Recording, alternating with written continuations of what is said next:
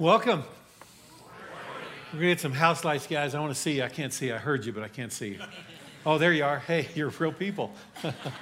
Nice. It wasn't a recording. Last night it was. Nobody was here. Anyway, no, I'm kidding. Hey, welcome all of you new folks, all of you old folks, all of you young folks, all of you really old folks like me, all God's folks. Great to have you here today. So we're going to have a good time. Let me just mention a couple things.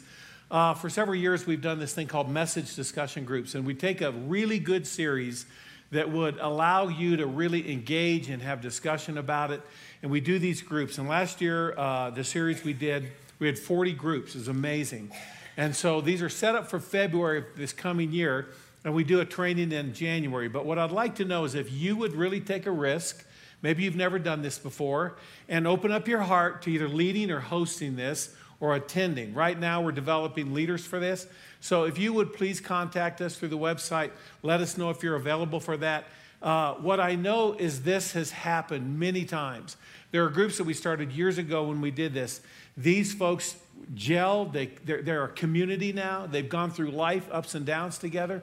It has that potential. I'm not saying every group does that. If you just go in for 4 weeks and it's great and it's done, that's fine. We're okay with that. But many of these groups have really connected. So really open up your heart to that. We'd love for people to host, people to lead, and people to come.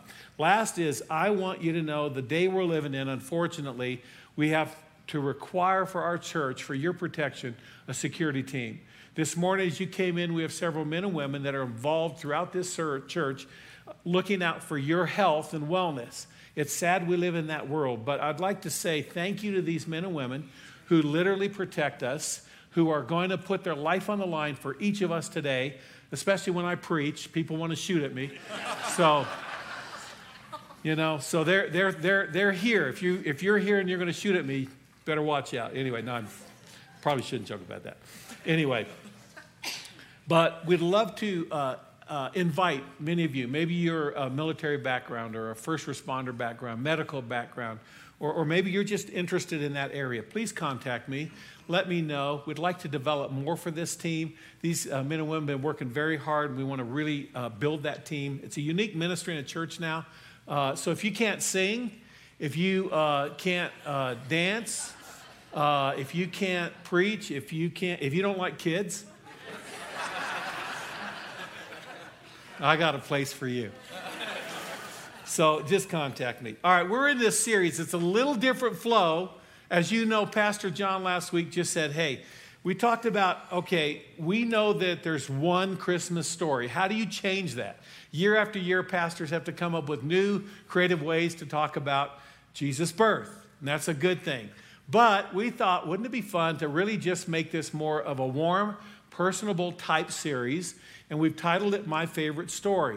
And Pastor John began last week with a great message. If you didn't get to hear it, go online and get it. So we're going to be a little more, less, whatever. We're just going to be personable, okay? So today, I need you to respond. Will you respond?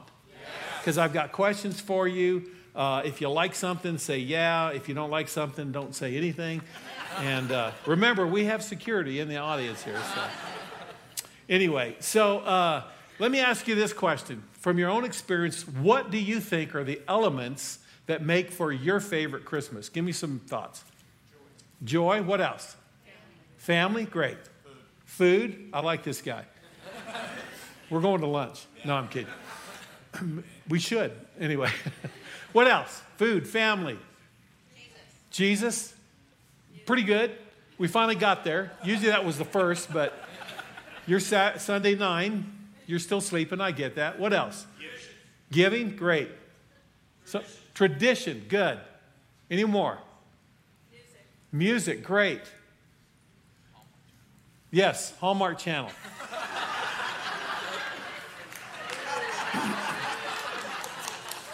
Where's John? We'll talk about my friend John in a minute here anyway. So I asked the teaching team this, and here's what they came up. Most of what you said.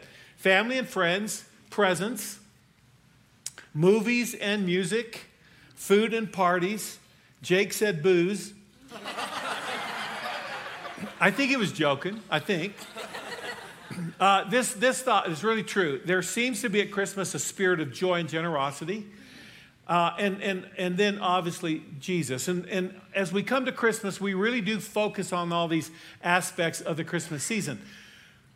If I said this, you'd probably realize in this question that, is that enough? Because at Christmas time, there is this great sense of festivity and joy, but as you know, a lot of people really don't participate or enjoy that, and there's reasons, and we'll talk a little about that today. So if we talked about my favorite story or stories, it's going to really go around two of my favorite Christmas movies, all right? And so I'm going to, have you ever heard of a mashup? It's a new term to me, but they take one thing and put it to another thing. I'm going to give you a challenge today. I was trying to think of what kind of great Christmas songs could you put together to be funny, and I failed miserably. For example, Silent Night, Oh Drummer Boy, or Little Drummer Boy. That just didn't work, did it? Or Up on the Rooftop, We Three Kings. If you come up, I got some last night. If you come up with one, email them to me, all right? And I'll use those in the future. But if you can picture two songs coming together, let me know. So that's a little challenge for you. So the two movies for me was It's a Wonderful Life and The Christmas Carol. So I have my message subtitled today, It's a Wonderful Christmas Carol. Okay? You got it? All right. Wonderful Life, George Bailey. I was probably in my mid-20s.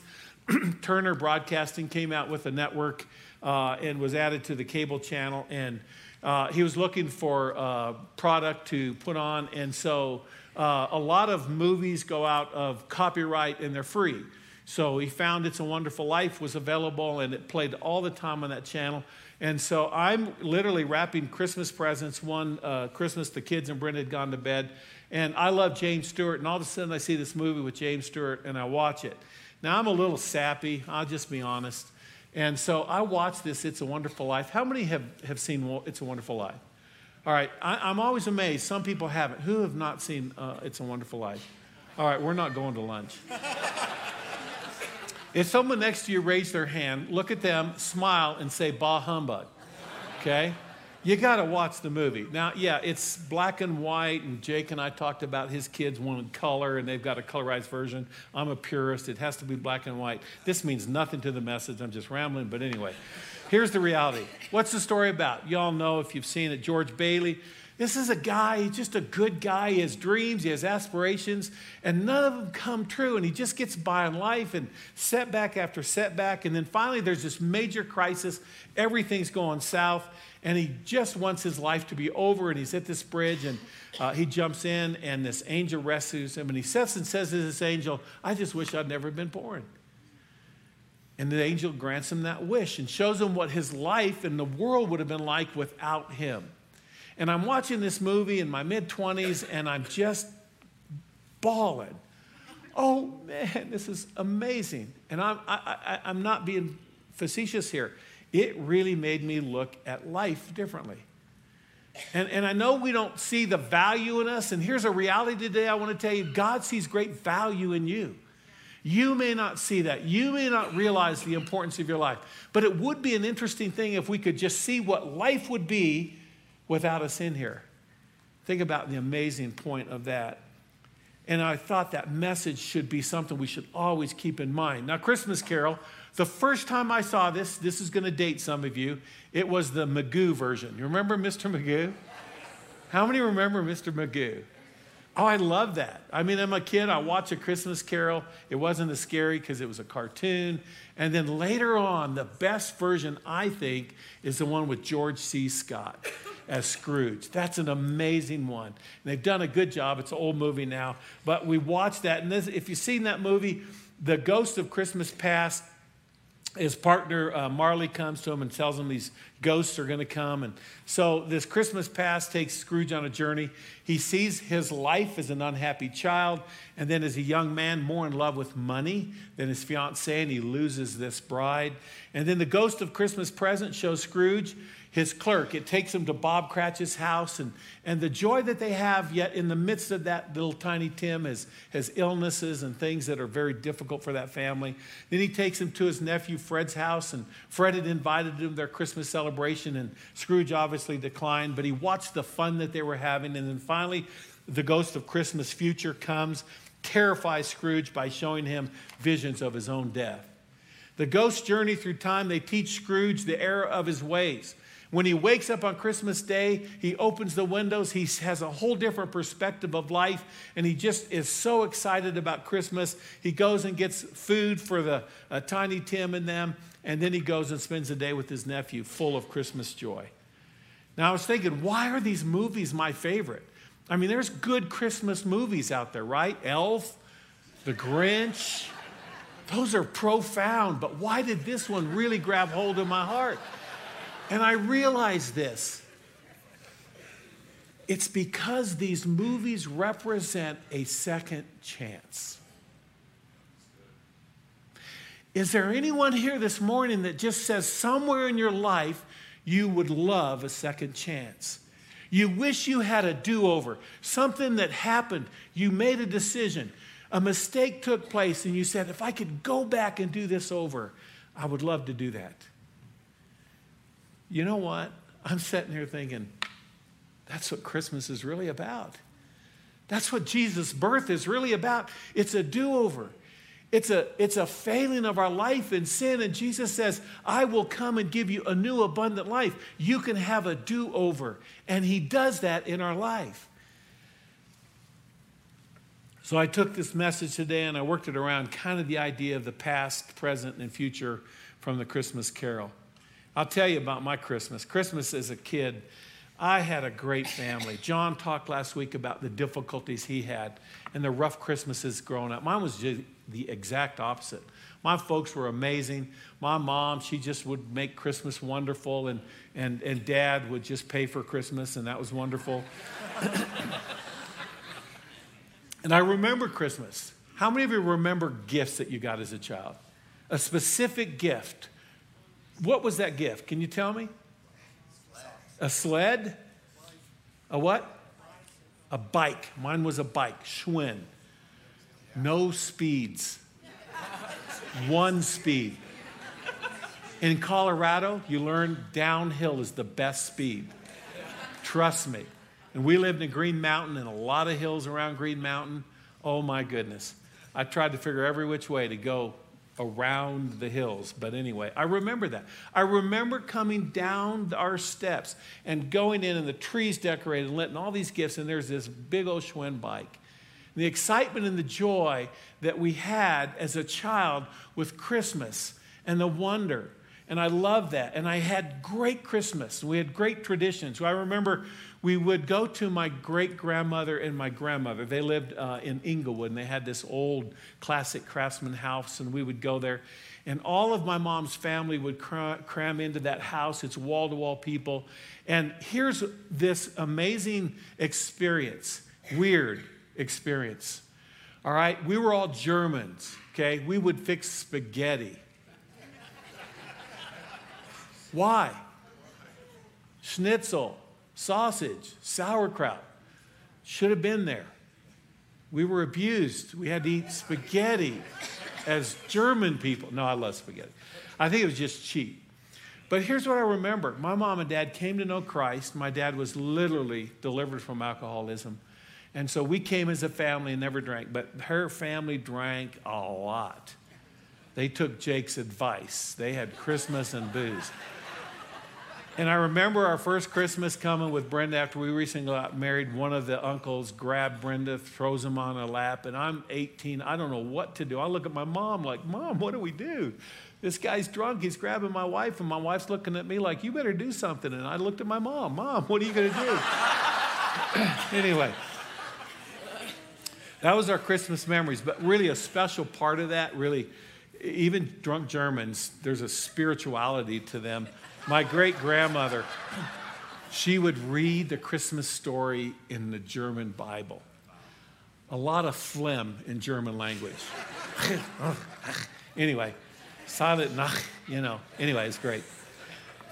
I remember that. But we would drive home, and we would just be so filled with joy of being a family and being together, and that our family really didn't have all that because of what Jesus did in my parents' life. That was quite amazing. And we grow up, and I go off to college, and I meet Brenda my first semester there. And, you know, poor little Bible college guy, no money, and I had, I think, around $25. And you ever hear the thing about the love languages?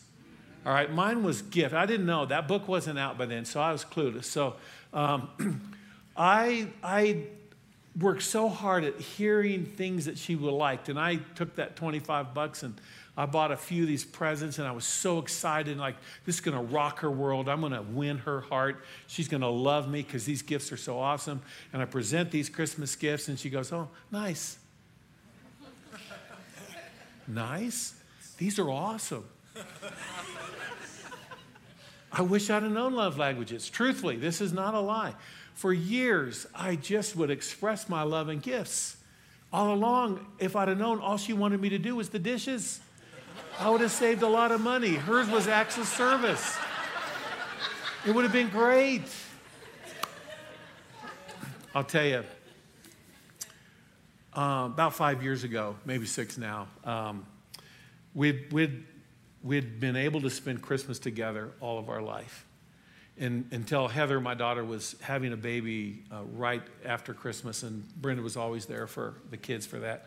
So we had to have Christmas early, and so I put together a gift that represented our vision and our scripture verse that God had shown us, and we'd been enjoying the benefit of that for years.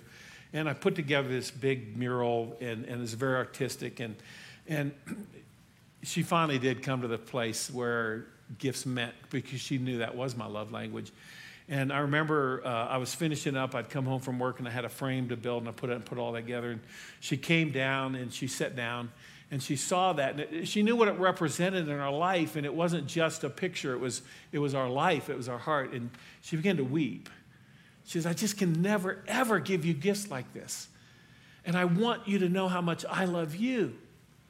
And as clear as the Holy Spirit speaks to us, I remember saying, God, this is a good thing. I said, I give Christmas, but you make Christmas.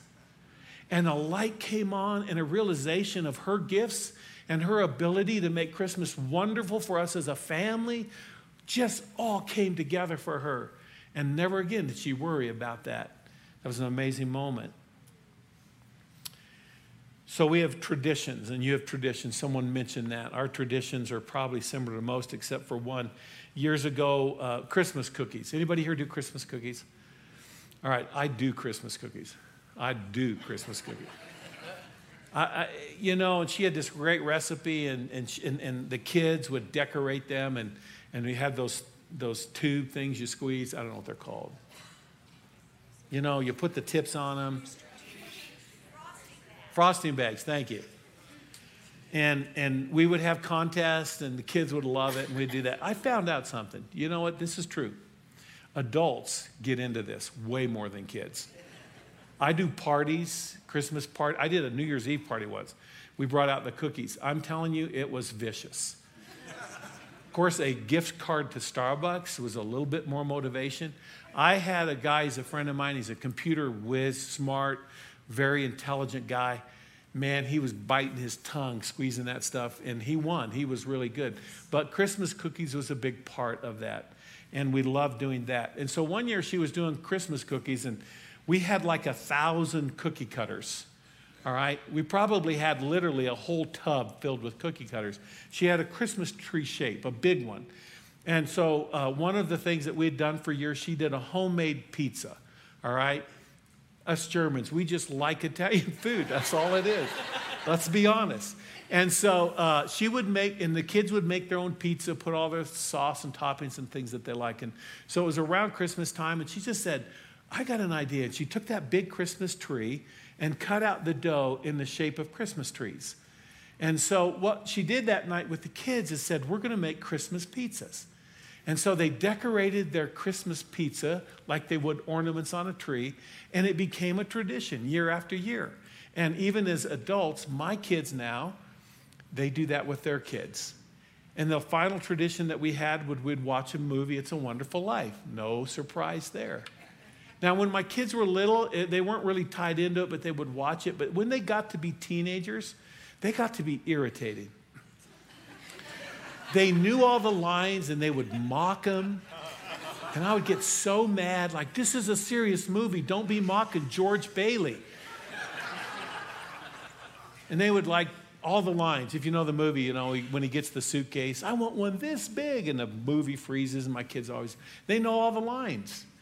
And I got to the point where I said, just get out of here. I don't want you in here. Don't watch this movie with me. And I thought for sure that tradition would be gone. But guess what my kids do now? They watch It's a Wonderful Life with their kids. And someday their teenagers are going to do the same thing to them. Thank you, Jesus. There is a God. So I want you to take this out of that. All right, I grew up with great Christmases. Even early on in my marriage, there were struggles and things, but forever, whatever reason, Christmas, it would all come together, would treat each other nice and have good times. That's all I knew. And every time I would meet somebody that was just really grumpy and just they hated Christmas, I thought they were a Scrooge. I thought there was something wrong with them. But what I didn't realize, what I didn't understand, is that some Christmases aren't great for some people. There are reasons. There are relational difficulties that some people go, financial difficulties, health, and all these things add up to Christmas not really having the kind of joy that you want. And maybe you're here today. Maybe that's your Christmas.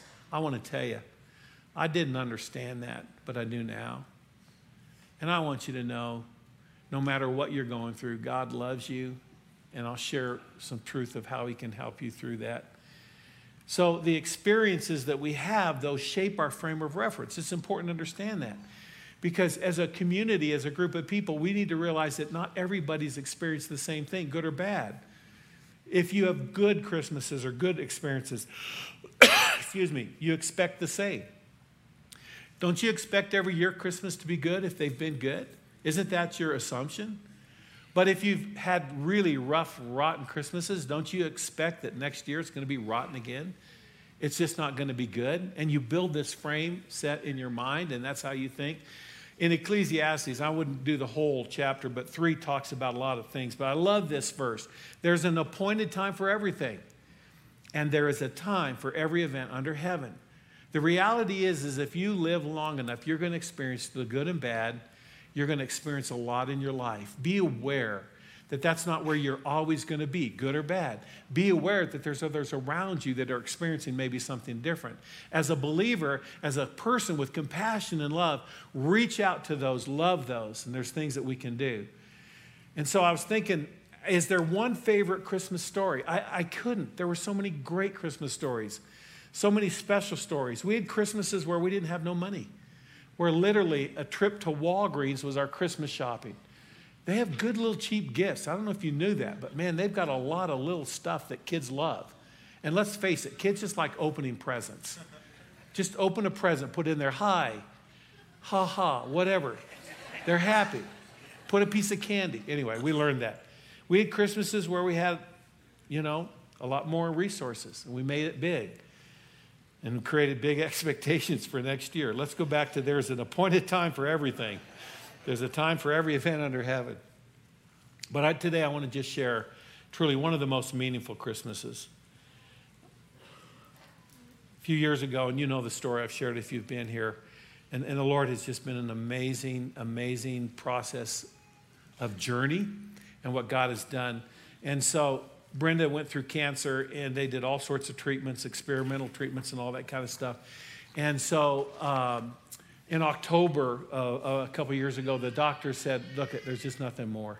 We just don't have anything that can help. And he just said, you have about 3 months to live. Now, there's a value to that that you don't really understand until you really experience that. And so thank God he gave us 4 months. But let me tell you, that Christmas was more meaningful than any Christmas we ever had. Why? Because we took on this attitude that every day counts, every moment counts, every little thing counts. And you know what? We live our lives every day rushing here and there, doing this and that, forgetting that this day counts. Today, this day counts. Today, the Broncos may lose. Probably. Sorry. But what counts, what really counts, the life you share, the moments you share with God, with one another, within the community that you live, what matters? It isn't the perfect gift, and I'm a gift giver, and I always look for the perfect gift. But at the end of the day, The perfect gift is Jesus, who has come to give us life abundantly. And even in the face of death, you can have that abundant life. And you can have so much joy. So much joy in that. The most meaningful Christmas I ever had. We had so many wonderful memories and moments. I remember curling up in bed. Sorry, guys. I watched Hallmark movies. They're all the same. John gives me grief. And he tells me I'm living it. And he's right. I'm living a Hallmark movie. I really am. It's crazy. You know what's funny? This is not an exaggeration. Trust me. When you watch them this year, how many are going to watch Hallmark movies? Come on, guys. Raise your hand. I watched them. Let me tell you what. I'm not a fan. But because Brenda wanted to watch them, I became a big fan. And literally, I admit, I'd cry. I knew the outcome every time. I knew. I'd cry. Different city, different jobs, same story, same decorations. You watch. Same Christmas trees in every one. I'm telling you. We got...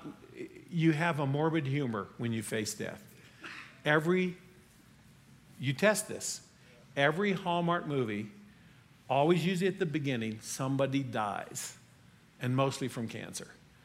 And it just, all of a sudden, watching every one of those, we started laughing like, how crazy is this? And it was really interesting.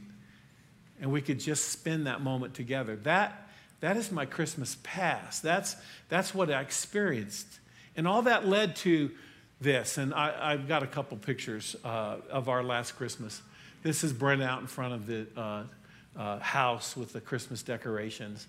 And then we have Christmas cookies with the grandkids. Let me tell you, they all came from far and close to share. And I had a lot of pictures of the kids and grandkids. Let me tell you, please get this. Every moment counts. You're so busy. You're so rushed. You're so just thinking about all these things that are so cotton picking important. And I'm going to tell you, they're not. They're not. Live the life God has given you. Love the people God has put in your life. Take the time to enjoy the moments you have. And that's not coming from a man who's grieving. It's coming from a man who looks back with treasured memories and am grateful for that chance to do that. Now, you have in our present, the present that we live in, you have a choice this Christmas. I do know some of you. I do know some of your life. You've shared that with me. I know some of you are in a really tough thing. I know some of you are going through a very difficult marriage issue or something with your kids or something with your health or something with your I know for a fact because you've shared that. And I don't know everybody here, but I know the odds are that many of you are. So I'm going to challenge you today. Will you let your circumstances dictate your Christmas experience? Will you choose to find Jesus in every bit of that life that you're living and have hope because of what Jesus said about joy coming, about hope coming? I want to talk about hope in a minute.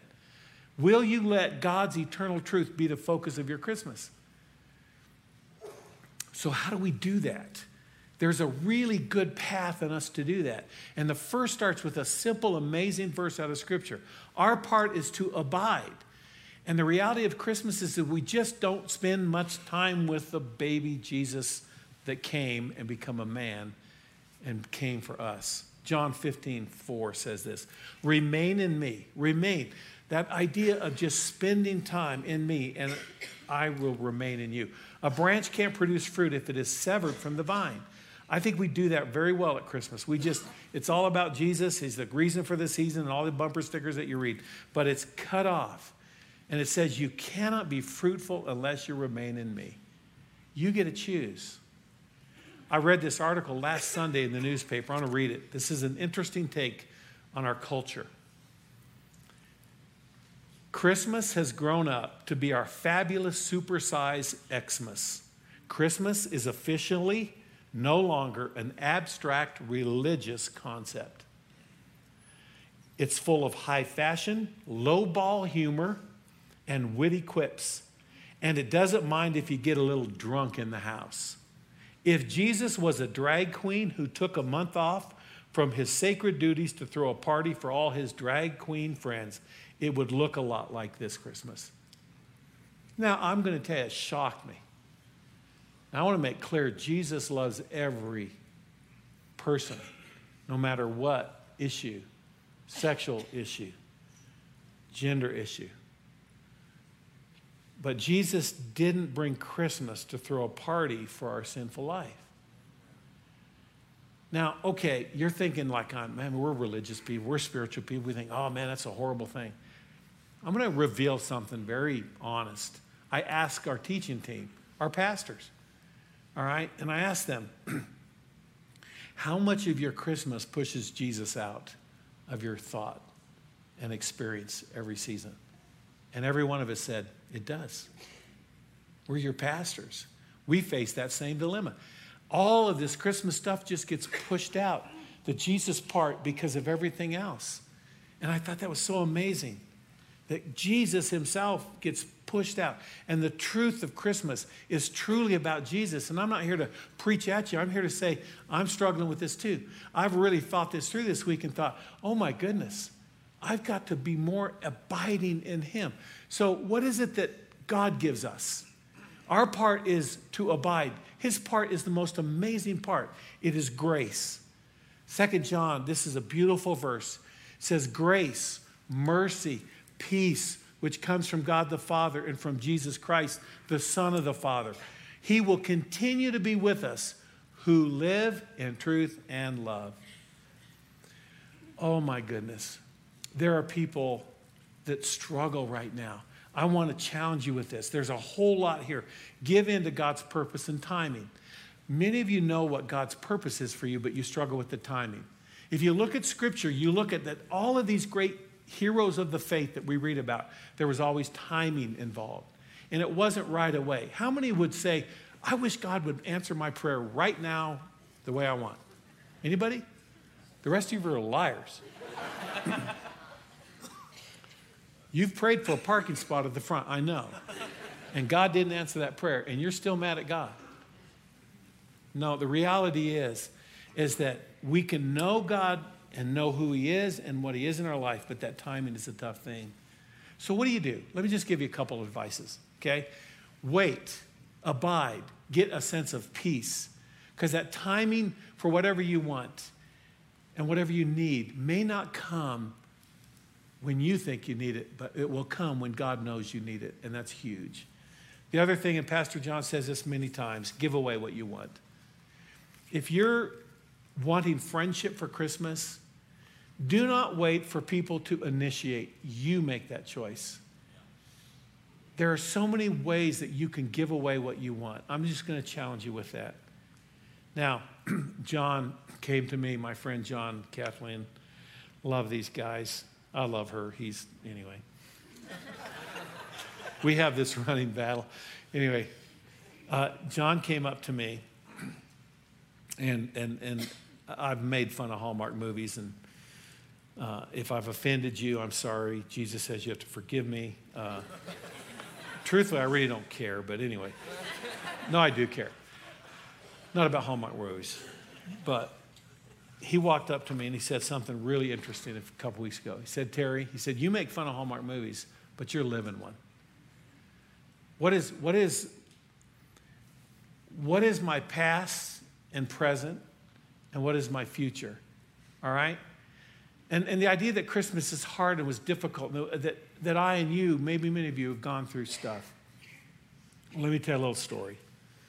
My Hallmark movie did have someone die of cancer. And I shared in a message recently, a few months ago, whatever it was, about how God brought me through a grieving time into a time. And I remember sitting in the lobby while John was speaking and I was writing notes. And I remember the verse that he used was a hope and a future.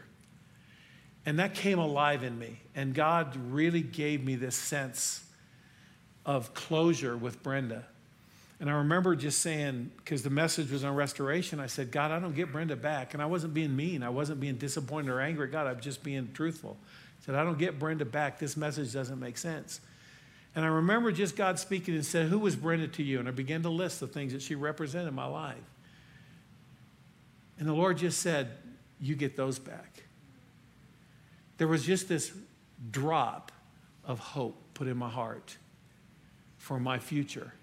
And from that moment on, I began to just build into my life and my way of thinking, I have hope.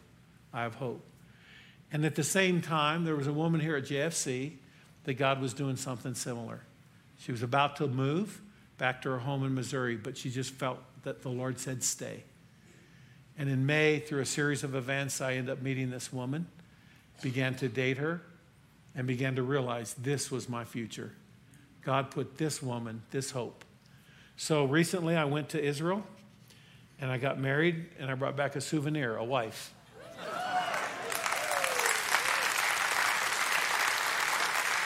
Now I know some of you know that, many of you don't know that. Maybe some of this is the first time here. I want to show her pictures. This is Nancy, all right? I don't know why such a good looking woman would ever want me, but man, she did. So there is a God. Anyway, this next one is, that is a halo. It should be a little further to the right and a little higher, but God knew what he was doing. Full moon. Behind us is the old city of Jerusalem. Last picture is Pastor John and Chris with us. Pastor John did the ceremony. Anyway, now we're blending two lives together. It's a brand new journey, okay? It's a new dance. Stepping all over her toes for sure. And when we talk about this idea of hope and future, and I talk about, and some of my single friends who I'd been doing groups with and talking about just said, when is my turn? When do I get this? Well, Nancy waited 11 years. I only waited a year and 9 months. I don't understand God's timing, but it was the right timing. You can jump in like Abraham and try to circumvent God's timing and make a mess. You have to have this faith and hope. So what is future? I'm going to finish with this, Romans 12:2. It's a great verse, but it's an exhortation for you. It's an encouragement. It says this, don't copy the behaviors and customs of this world, but let God transform you into a new person by changing the way you think. Then you will learn to know God's will for you, which is good and pleasing and perfect. So there's 4 steps there. Don't conform to this world's Christmas. Don't allow this world's way of thinking about Christmas be your way of thinking. But let God transform you into a new person. It just simply says the way that happens is that you start thinking differently.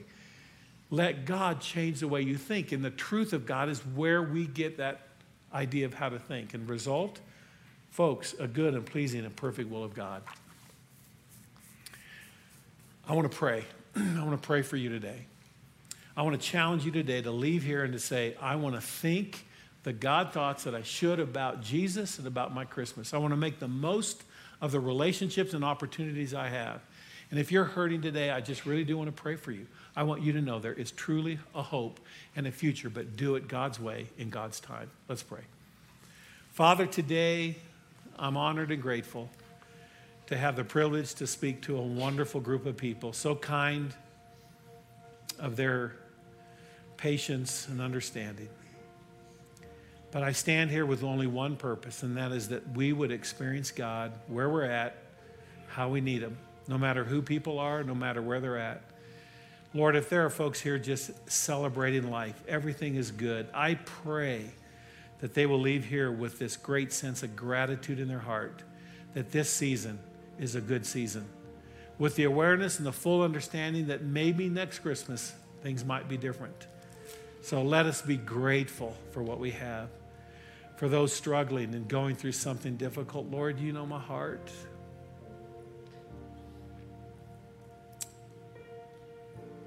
You love them. They are precious to you. And even though they're feeling pain and difficulty, they are not far from you. Help them not to push you away, to push you out this Christmas season, but receive what Jesus came to bring, and that is life, and that is peace. As they abide in you and find in you that opportunity, that moment, Lord, we pray that they would experience what you have for them and that you would give them the patience, Lord, sometimes you're shaping us for a moment, and sometimes you're shaping another person for a moment. Sometimes you're shaping the situations for that right moment. Let us understand that, God, you're at work no matter whether we see it or not. So be with this church. Be with these people today. Let Christmas be about Jesus and his love for us. Amen. God bless you guys. JJ. Thank you, Pastor Terry.